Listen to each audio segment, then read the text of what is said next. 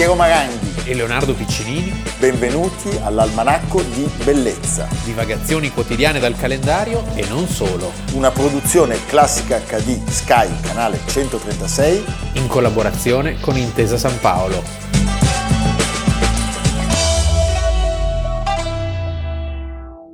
Almanacco di Bellezza, 3 agosto, Leonardo Piccinini. Piero Maranghi.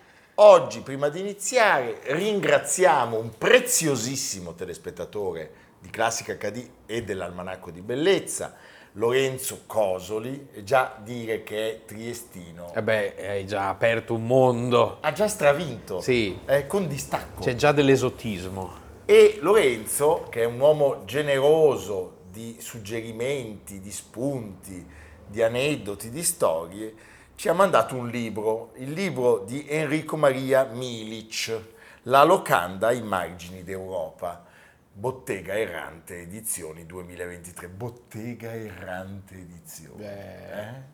Di che cosa parla questo libro? Leonardo? Beh, siamo sulle colline del Carso, quindi non siamo tanto ai margini d'Europa, ma siamo nel cuore, cuore dell'Europa dove diciamo un tema che conosciamo, la convivenza tra italiani e sloveni si è dovuta adeguare al continuo spostamento dei confini. Siamo alle spalle di Monfalcone, San Michele del Carso, eh, ricordi belli, ricordi drammatici, le trincee, Ungaretti, ma anche appunto questa secolare tradizione eh, di, di genti che diverse etnie, diverse nazionalità e in particolare la famiglia slovena Devetak, arrivata nel Carso alla metà del Settecento, dal 1870 gestisce ininterrottamente un'osteria locanda a San Michele del Carso. La noi, domanda è, noi cosa facciamo ancora qua? Dobbiamo correre con Lorenzo Cosoli alla ecco, trattoria. Ecco, mi raccomando, eh, eh Piero. Vogliamo andare all'osteria locanda, perché le osterie locande sono le nostre preferite. Sì. Mangiamo in maniera veramente sconsiderata e poi si va su a dormire. Tutto in un unico... E non portiamo sempre ad Algisa, infatti vedi che è lì che, mm, il, che procio, rogna. il procione rogna. Sì. Ecco, la cosa stupenda di questi brevi racconti è la rappresentazione di un mondo di storie importanti, eh, piccole, grandi e soprattutto è una storia di tradizioni, di gentilezza, di ospitalità. Di saperi. Eh, di saperi. E c'è anche l'amore. Eh, certo, un po' Romeo e Giulietta, tra Ustili Deve Tac, che è l'attuale gestore della locanda, e Gabriella, sua la moglie, cuoca. che è la cuoca. E loro sono riusciti a trasfondere il loro legame nei piatti offerti agli ospiti. Quindi nei piatti si vede l'amore. E in questo c'è un riconoscimento stupendo. Ascoltate bene, siccome questa osteria locanda è un ponte tra queste due grandi tradizioni e storie, quella italiana e quella slovena, beh signori, nel 2016 i presidenti di Slovenia e Italia, quindi Paor e Mattarella, insieme a 12 sindaci della zona, si fermano a mangiare nella locanda Devetak io seguirei l'esempio dei due presidenti. Anch'io, ma ti, ti posso sì. rappresentare la variazione. Ecco. Ci siamo noi due che siamo italiani. Sì. Arrivano due belle slovene sì. e c'è la locanda dopo la trattoria. Non troppo avanti con gli anni, eh, no, no, ma... so che tu... No, no, ma su, su. che cosa sta dicendo signor Piccinini? Bene, grazie Lorenzo Cosoli di cuore, Enrico Maria Milic, la locanda ai margini d'Europa.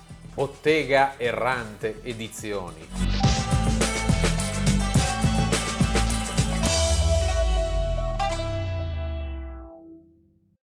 «1545 per bonificare la pianura reatina dalle continue inondazioni causate dal lago Velino, eh. Eh, Papa Paolo III Farnese. Ah, ti volevo. E Manda, qui è particolarmente importante il nome molto. di questa famiglia manda il suo miglior architetto ingegnere, Antonio da Sangallo, il giovane. il giovane, per scavare un nuovo canale, la cava Paolina. Io dedicherei questa parte di puntata all'amico Stefano Aluffi Pentini che eh, si è preso cura e continua a prendersi cura in modo mirabile, mirabile. della rocca di Ischia di Castro, sì. dove ha lavorato appunto questo gigante del 500, Antonio da San Gallo il giovane. Vorremmo anche, è un appello che in fondo Sì. include anche un autoinvito. Un autoinvito, anzi, Anche se il- l'amico Gavazzeni ha detto, lui c'è stato, Sì. è stato invitato, noi no. che ci sono i fantasmi. No, che non ci sono le sedie, che non ci si Ah, può mai sedere. Ma c'è da, ci sono Perché dei. Aluffi ti vuole tenere destro. Sì, è giusto. È giusto. Comunque eh, Piero sta organizzando dei torpedoni, quindi chi Tutti, della... tutti sì. potete venire. Basta che voi telefonate A me. a Piero. Senti Leonardo, basta con questa Ecco. storia delle telefonate. allora, questo gigante Antonio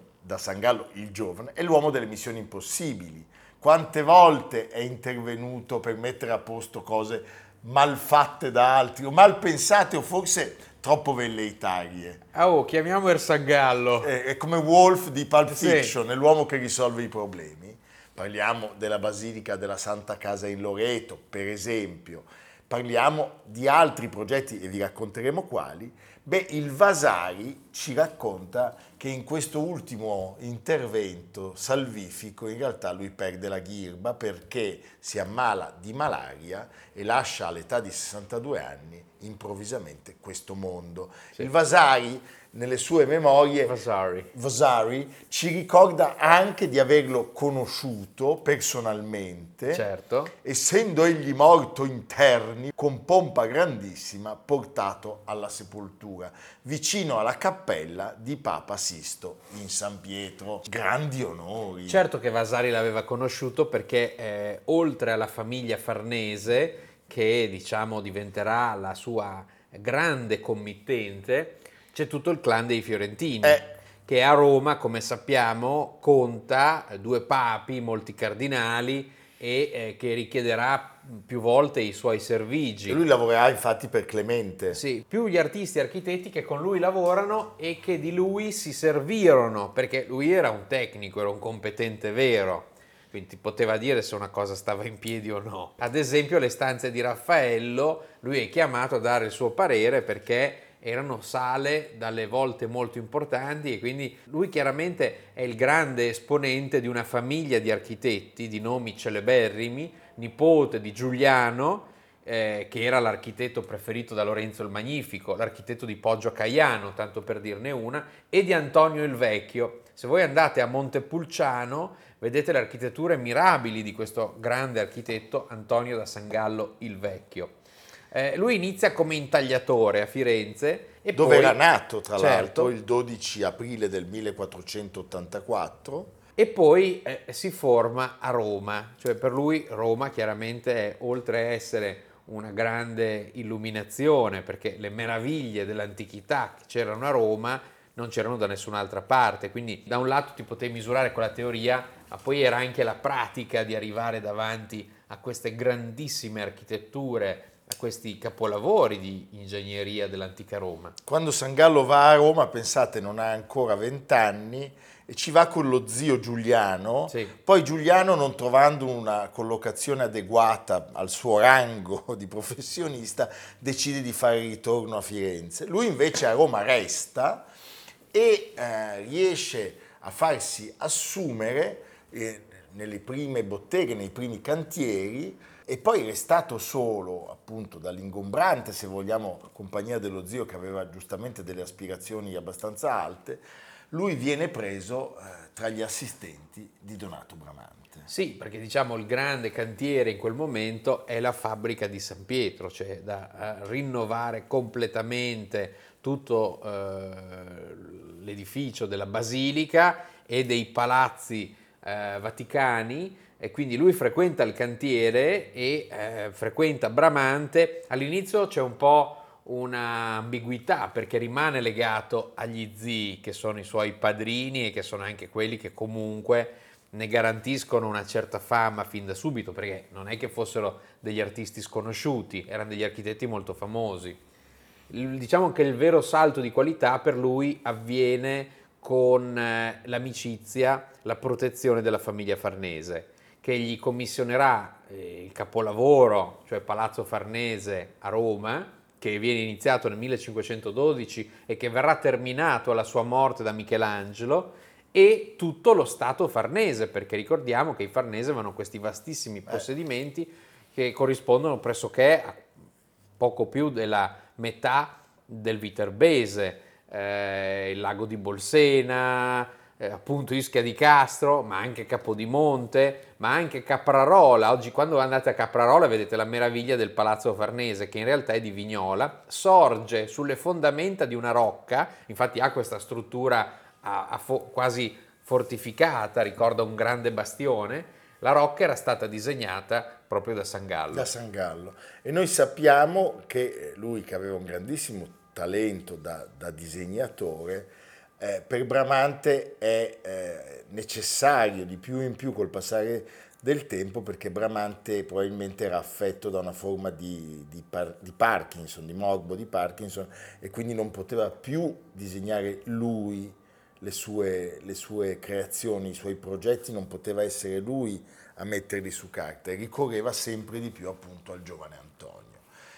Questa grande dote unita alle sue capacità di calcolo che erano fuori dal comune e alla sua conoscenza pratica del lavoro, perché aveva fatto comunque tanta bottega appunto certo. con gli zii, di fatto lo rendono sempre di più protagonista in quella Roma. Alla morte di Bramante lui accarezza l'idea di diventare eh, l'architetto in carica della Basilica di San Pietro, ma gli viene preferito il grande genio di quel momento che è Raffaello, di cui diventa comunque primo assistente. È capomastro alla fabbrica di San Pietro, che comunque ricordiamolo, lui era arrivato lì grazie allo zio Giuliano, perché è sempre una questione di eh, papi e di fiorentini. Eh, Pensa alla qualità dei personaggi in quel sì. momento. Muore Bramante, viene nominato Raffaello e l'assistente Sangallo. Chiaramente Raffaello, eh, a cui è stata tra l'altro dedicata proprio da poco una bellissima mostra a Vicenza al Museo di Palladio eh, su Raffaello Architetto. Eh, Raffaello è protagonista di numerose importanti costruzioni, ma non aveva certamente la conoscenza tecnica eh, di Sangallo. Tant'è che sappiamo che è proprio in quel momento che lui rilegge il De Architettura di Vitruvio per prepararsi all'incarico. Sì, e eh, ci sono due momenti nella vita di Sangallo che sono eh, per lui la garanzia, oltre all'amicizia con la famiglia farnese, di un salto di qualità, cioè nel 1520 la morte di Raffaello e poi sette anni dopo il sacco di Roma. Lui rimane lì. Lui rimane lì. Perché passano tutti, ma lui rimane perché è un vero competente. E, e noi sappiamo che quel sacco per alcuni studiosi è di fatto la data che segna la fine del Rinascimento, certo. poi condivisibile o meno, è uno spartiacque assoluto e lui ha il merito di restare a Roma, appunto al servizio di Clemente VII, che lui peraltro aveva conosciuto perché dopo la morte del padre Giuliano, lui era figlio naturale di Giuliano de' Medici, appunto era stato affidato, il giovincello, poi diventato papa, alle cure dello zio di Antonio da Sangallo. Erano tutti amici e sodali, cioè erano l'elite di Firenze che si era trasferita a Roma eh, anche perché appunto il più grande cantiere della cristianità richiedeva conoscenze, saperi e, e importanti amicizie. Eh, dopo il sacco di Roma a lui viene affidato l'intero cantiere vaticano. Senti Leonardo, e poi ci sono altre tappe importantissime di cui abbiamo ancora oggi eh, prove tangibili. Eh, che veramente ci, ci, restituiscono la grandezza di questo artista. Sì, perché nel 1536 addirittura arriva ad essere l'architetto di tutto lo Stato della Chiesa. E quindi Ancona? Ancona, Civitavecchia, Perugia. Perugia, la Rocca Paolina, il Pozzo di San Patrizio a Orvieto. Salutiamo l'amico Tony Concina. Eh, sempre. Il Pozzo di San Patrizio voluto da Clemente VII per rendere la città autosufficiente. Andatelo a visitare, è una meraviglia, è un grande scalone, non è solo un pozzo. E la veramente... fortezza da basso a Firenze. E la fortezza da basso a Firenze fatta al ritorno dei Medici dopo le varie eh, repubbliche fiorentine, non tanto per i nemici esterni, ma per guardarsi dai sommovimenti, dalle sommosse interne. Interne, eh? Sì.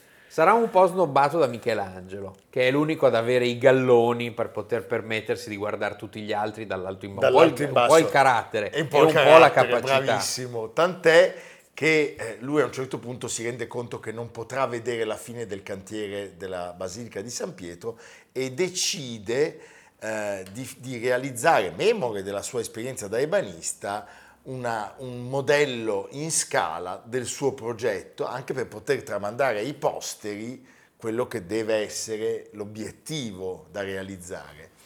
Alla sua morte Michelangelo subentra nell'incarico e di fatto criticherà aspramente l'opera di San Gallo scegliendo qualcosa di eh, stilisticamente molto più semplice per l'esterno e non toccando più di tanto il lavoro interno di Raffaello e Bramante. Certo. Però resta il fatto che Antonio da San Gallo il giovane è stato un titano tra i titani. E ha plasmato con la sua arte tutta l'Italia centrale sostanzialmente, per cui potete vedere sue tracce un po' ovunque e sono tracce bellissime. Bellissime, bellissime. Antonio da San Gallo il giovane, evviva!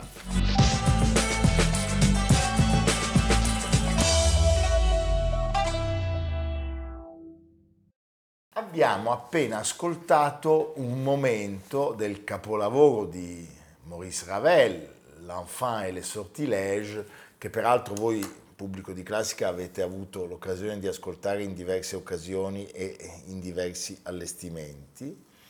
È un esempio perfetto di eclettismo stilistico novecentesco, vertiginosa infilata di brevi scene e di personaggi con quella capacità straordinariamente raveliana di unire, di creare sintesi tra il jazz, il ragtime, il lirismo francese e ancora quell'omaggio dolcissimo, sentimentale alla musica antica. Bene, oggi più che di Ravel parliamo dell'autrice del testo, sì. un nome mitico, sì, una... citato e stracitato, una donna che ha rappresentato la libertà nella Parigi di inizio Novecento, la libertà culturale, la libertà sessuale, la libertà eh, ideale, eh, una vera protagonista dell'Europa di quegli anni. Stiamo parlando di Colette. Sì. E oggi ne parliamo, ne parliamo perché, nel nostro snobismo. Sì, perché, perché, lei scompare a Parigi il 3 agosto del 1954, era nata a sud-est di Parigi, in Borgogna, il 28 gennaio del 1873, quindi quest'anno sono i 150 anni della nascita. È una figlia della Terza Repubblica. Sì. Eh? Il padre era un reduce dalle campagne di Napoleone III in Italia, le battaglie del Risorgimento, era un capitano degli Zuavi in congedo e aveva purtroppo perso una gamba durante la seconda guerra d'indipendenza, proprio lei, qui vicino. Eh. Eh, sì, certo, e lei all'anagrafe era Sidonie Gabrielle Colette, ma noi la chiamiamo Colette. All'inizio abbiamo sentito questa meraviglia di Ravel. Ecco, la loro collaborazione sappiamo non fu idilliaca, i due erano insieme alla prima burrascosa della sagra della primavera. Non doveva essere facile avere a che fare con Colette. E neanche con Ravel, perché Ravel no. era uno ecco. dire, che sapeva che cosa aveva in testa. Tra l'altro sappiamo che questo testo era stato portato all'attenzione di Ravel su iniziativa del sovrintendente dell'Opera di Parigi nel 16, quando lui era nell'esercito e ehm, la la, la, la, corrispondenza di cui abbiamo traccia tra lui e Colette è molto parsimoniosa e tant'è che a un certo punto Ravel abbandona il progetto, scrive soltanto un paio di scene. Cosa accade? Quattro anni più tardi arriva l'occasione per riconciliarsi col mondo dei balletti russi. Cos'era accaduto? La Vals, capolavoro assoluto che oggi ha una fortuna esecutiva straordinaria, è un pezzo che tutti i direttori d'orchestra vogliono dirigere, allora non fu un grande successo, però si presentò un'occasione di far pace eh, con Diaghilev per Ravel, certo. un'occasione che non si poteva perdere e quindi la proposta di musicare quest'opera, questo testo di Colette fu presa con entusiasmo da Monte Ravel. Carlo. Monte Carlo, i nomi sono splendidi perché con Ravel, Colette e Diaghilev a dirigere c'è un gigante Victor De Sabata e le coreografie sono di Balanchine. coreografie di Balanchine. Siamo nel 1924. Che meraviglia. L'opera incassa un grande successo, l'autrice è in teatro, anche se è solo una spettatrice, Non è perché stata non è stata Minimamente no, coinvolta. coinvolta. Mm. Noël ici, Noël au loin, et pourquoi pas Noël dans mon village natal C'est que mon village natal ne célébrait que le premier de l'an et il ne faisait guère d'après pour la crèche, l'âne humble, le bœuf dont la laine réchauffe depuis deux mille ans, un Dieu tout nu. Rien ne commémorait Noël chez nous, sinon l'aile des. Sous son nom populaire, Rose de Noël, elle seule fleurissait le jardin de décembre et janvier. Quand la neige tenait bon pendant une quinzaine, j'allais la soulever par moellons épais, par croûtes friables. Je me récriais de trouver la feuille digitée, la fleur et son bouton en petit œuf blanc clos, teinté d'un peu de- coupe rose et sa tige épaisse, ronde, rougeâtre. Des forêts de l'île de France émigrent depuis une semaine les houes coupées, les sapins schiés au collet de la racine pour la réjouissance d'une nuit. Questa favola, dai contorni magici, è in realtà un soggetto dalle pieghe ambigue e conturbanti e questo è tipico del mondo di Colette. Cioè la trama a tutta prima può sembrare una trama edificante, eh, la fine dell'infanzia, la perdita dell'innocenza. In realtà noi sappiamo che è pieno di doppi sensi, c'è la, per esempio, ed è tutto evidente, la scena dei gatti, omaggio a Rossini, che di fatto è la rappresentazione musicale di un coito in piena regola. E Sì, lei era abbastanza fissata, devo dire. Ma sai, Beh, sappiamo che il suo testo più chiacchierato ha come titolo Cherie sì, e narra l'iniziazione sessuale di un giovanissimo rampollo di una nobile famiglia da parte della tempata cortigiana. A me viene in mente Benjamin. D'altra parte devi pensare anche a quella, a quella Francia lì, cioè che era una Francia in cui tutti volevano stupire. Lei poi era partita anche, diciamo, come figlia d'arte perché la mamma, che insomma anche lì non è una cosa così comune, era un'atea convinta, era femminista, andava a messa con i testi di Corneille eh, infilati nel messale. Bellissimo. Quindi diciamo, Eh? qualcuno avrà pur preso. Ma che simpatia, Sì. la, la- la- la- mamma Colette che simpatica. Senti, Colette non è stata solo una scrittrice, è stata una giornalista, è stata una danzatrice e, ha tutte. e ha avuto anche una ditta di, di cosmetici. eh? Una, una ditta di cosmetici di grandissimo successo. Lei apre un salone di bellezza che è ricercatissimo. E ad Algisa so che vorrebbe... Eh, non c'è più però. No, ma però ad Algisa vorrebbe comunque andare al salone di bellezza. Sì, eh? Chi la porta? Non lo so. Amerigo. Lei è femme de lettres, che è un termine di derivazione antica e quindi che indica che oltre ad essere una scrittrice è una animatrice, una Un promotrice. agit prop, Brava, direbbe oggi. esattamente. È un po' una Madame de Stael. Un sacramento. È un, sacra- un sacramento.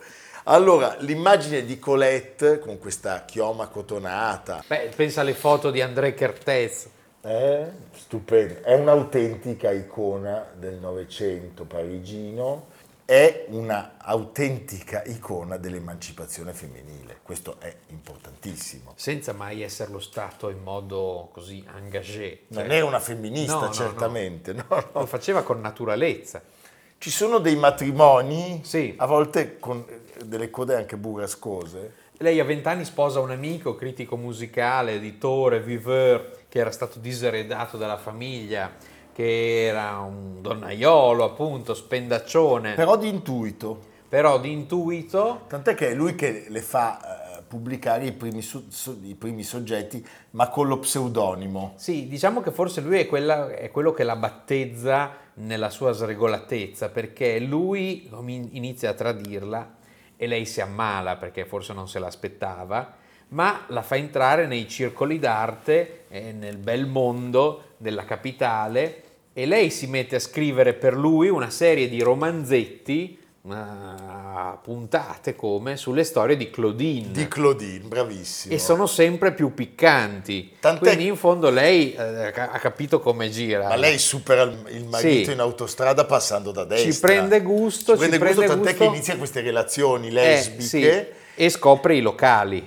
Eh certo. Scopre i locali dal Bataclan al eh, Moulin Rouge, danza nuda solo rivestita di pelli di leopardo e divorzia appunto da questo. Sì, perché prima vivono un menage à trois con la moglie di un miliardario americano, poi arriva al divorzio sì. perché quando la sua relazione con Mathilde de Morny, la duchessina de Morny, che, detta Missy, che, che, addirittura sale in scena con lei in questi sì. spettacoli. C'è il bacio ass- appassionato delle due donne in scena. Eh, sì, è solo la prima di una lunga serie di amori e di scandali. E di scandali. Poi lei sembra che in qualche modo metta la testa a posto perché nel 1912 si risposa con il direttore del Matin che si chiamava De Jouvenel, che sarà futuro ministro eh, dell'istruzione e così diventa baronessa. Hai capito. Ecco. Però il polverone si riscatena quando esce Cherie, ne abbiamo parlato.